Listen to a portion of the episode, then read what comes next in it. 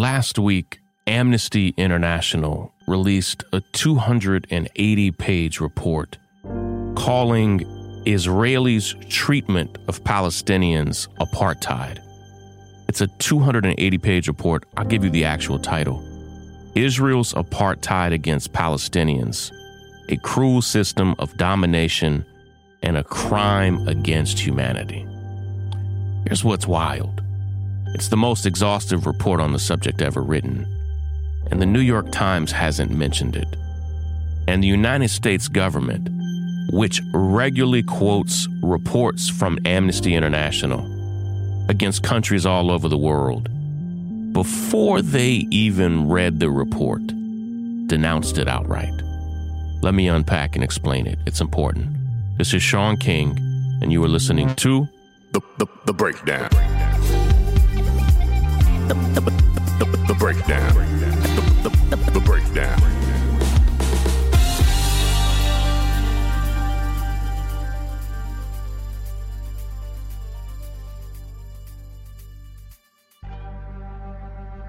almost 10 years ago was when I was first told that if I simply spoke up for the human rights and dignity of Palestinians, if I spoke out against obvious injustices, if I spoke out against obvious abuses, crimes against humanity, I mean, clear, obvious instances of those things, if I ever spoke out against that and spoke up for Palestinians in any way, that there would be real consequences. And coming where I came from, I mean, being born in rural Kentucky, really raised in Georgia, going to Morehouse College in 1997, I didn't understand because I regularly spoke up for human rights all over the world. Like that, that was something that I was deeply into as a a, a junior at Morehouse. I had an opportunity to go to the United Nations Conference Against Racism in Durban, South Africa, and it's a it was a transformative experience for many of us, and and even from before that point all the way through today. I mean, that was that was 21 years ago when I went. I've always spoken up about human rights abuses, and it was I think the first time anyone told me, hey, are you aware that when you speak up for these people, when you speak up for this group of people, when you speak out against any obvious abuses they are having, there are consequences to that.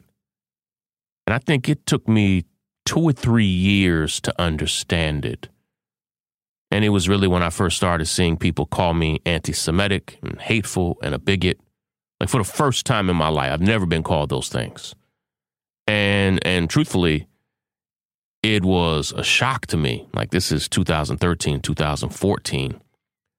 And for the past eight years of my life as a very public national leader, I have regularly been reminded and have paid the price for simply speaking up for the human rights and dignity of Palestinians, speaking up for the fact that they don't have equal access to clean water, to food, to medical care, basic things. And I have now regularly been listed on, um, you know, websites as someone who hates Jewish people. And it's like, oh, hold on, what? I, I didn't even mention Jewish people. What are you talking about? And I'm seeing what has happened to me on a smaller scale. I'm seeing that happen to Amnesty International right now. Amnesty International, one of the most respected human rights organizations in the world, released an exhaustive 280 page report detailing the severe, constant not just instances of human rights abuses, but systems and structures of abuse. Like that's, you can have an instance of neglect, an instance of injustice, and there not necessarily be a system of injustice. But this 280 page report says this is a crime against humanity.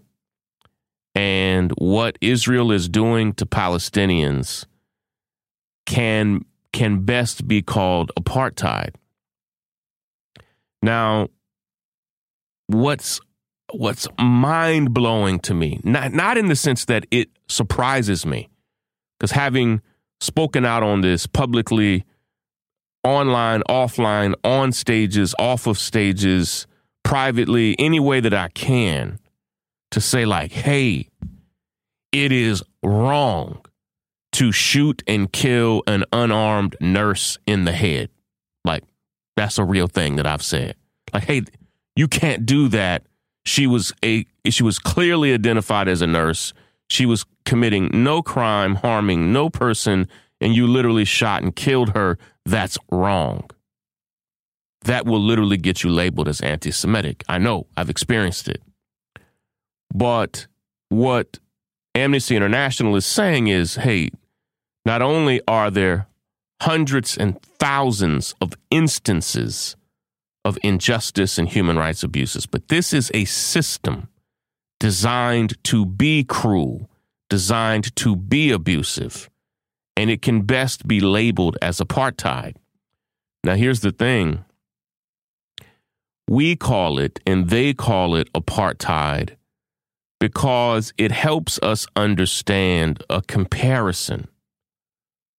We we are familiar with South African apartheid and that it was a cruel system fundamentally uh, hinging on racism and bigotry and discrimination moving people out of lands cornering them into often uh, uh, uh pieces undesirable pieces of property that are prone to flood not fertile you know stripping them of resources, requiring them to have badges and identifications and you know like deeply discriminating uh, against them and limiting their freedom of movement, their access to resources, uh, uh, deeply restricting who can leave, who can come, who can go. And and because we're familiar with that system of apartheid in South Africa, it is it is a it is a good comparison to what's happening now in Palestine and in the surrounding areas. But many of my friends who are in Palestine say, we understand that. But it is in many ways worse.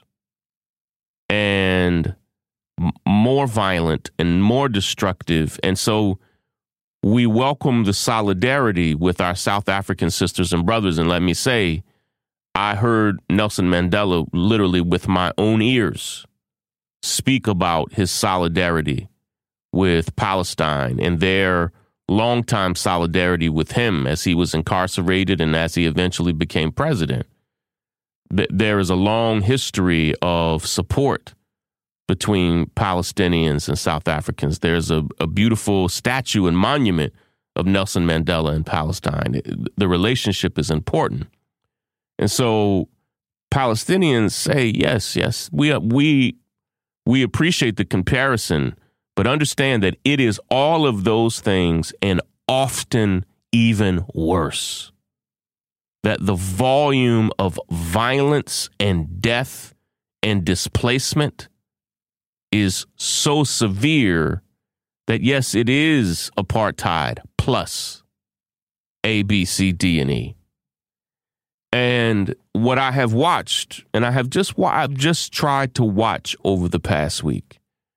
I have watched many mainstream media outlets refuse to even address the report, to pretend as if it didn't even come out. It's one of the most important human rights reports to come out in in my lifetime. Like it is a an essential, groundbreaking, historic report. And many very mainstream outlets pretended as if it didn't even happen. It was widely discussed on social media. And many mainstream outlets didn't even report it. And the United States, within minutes of it being released, denounced it as not credible. And it reminded me, I tell you exactly who it reminded me of. It reminded me of when the NFL two weeks ago said that the lawsuit of Brian Flores, the former the the black coach who was the former head coach of the Miami Dolphins who filed a class action lawsuit against the NFL for racism and discrimination. And before they even read his report, they said it's without merit. And it's like, hold on, hold on. You haven't read it. It just came out. This is a very credible man. This is a man with impeccable integrity. The report stated many undeniable facts. Like you could say we, we disagree with some parts of the report, but they said the entire report was without merit. It's like, uh, no, that's not actually true. And the, the NFL has tried to walk that back a little bit to say, you know what? We do have a problem with the tiny number of black coaches in our league, and our systems aren't. But you already said the report was without merit. So is it with merit or without merit? United States, which often, and you, you can literally find this all over the the uh, State Department website, the United States regularly quotes reports from Amnesty International about China, all right, about Russia. So they'll quote reports about, they, they will quote and rely and lift up reports, rely on and lift up reports from countries that they have beef with or on countries they have beef with. But all of a sudden, they issue a 280 page report full of hundreds of source documents and notes and citations and footnotes. Nah, this, this is without merit. Okay.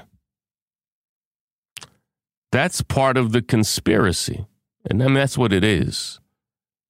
And we have to be reminded that the United States was for a long time supportive of apartheid South Africa. And it should be no surprise that many of the most racist, bigoted countries in the history of the world studied this country, studied Jim Crow, studied discrimination and racism to build their systems. So, of course, when a leading human rights organization says this is apartheid and it's a disgusting crime against humanity, of course, the United States would say, nah, that's without merit, without even reading it. It's disgusting. Listen, I've got to run. Love and appreciate you all. Hope your Valentine's Day had some love in it. And please, please, please, if you are not yet a member of the Northstar.com, we need you. We want you to become a member today. Go to the Northstar.com. It's the only reason I'm able to do this podcast and come on here and speak truth to power. The only reason I'm able to come on here and speak out against human rights abuses and injustice against Palestinians is because I'm supported by the people. And so if you love this podcast, if you love what we do at the North Star, go now, join, become a member at thenorthstar.com. Take care, everybody. Break it down. The, the break, the, the break, the, the break, the break, the breakdown. I'm Tiffany Hawkins. I'm Alan Boomer. And we are the Momentum Advisors. Every single week, we talk about wealth management, personal finance, and entrepreneurship. We are financial advisors by day, we're entrepreneurs by night. We're building wealth for ourselves, and we want to make sure that you understand how to build wealth in your own family. Tune in for shows like Is Your Money Racist? Retirement Savings, Investment 101. We literally run the gamut on all the things that you need to know about financial wealth, creating a legacy for your family, and really just wealth creation as a whole.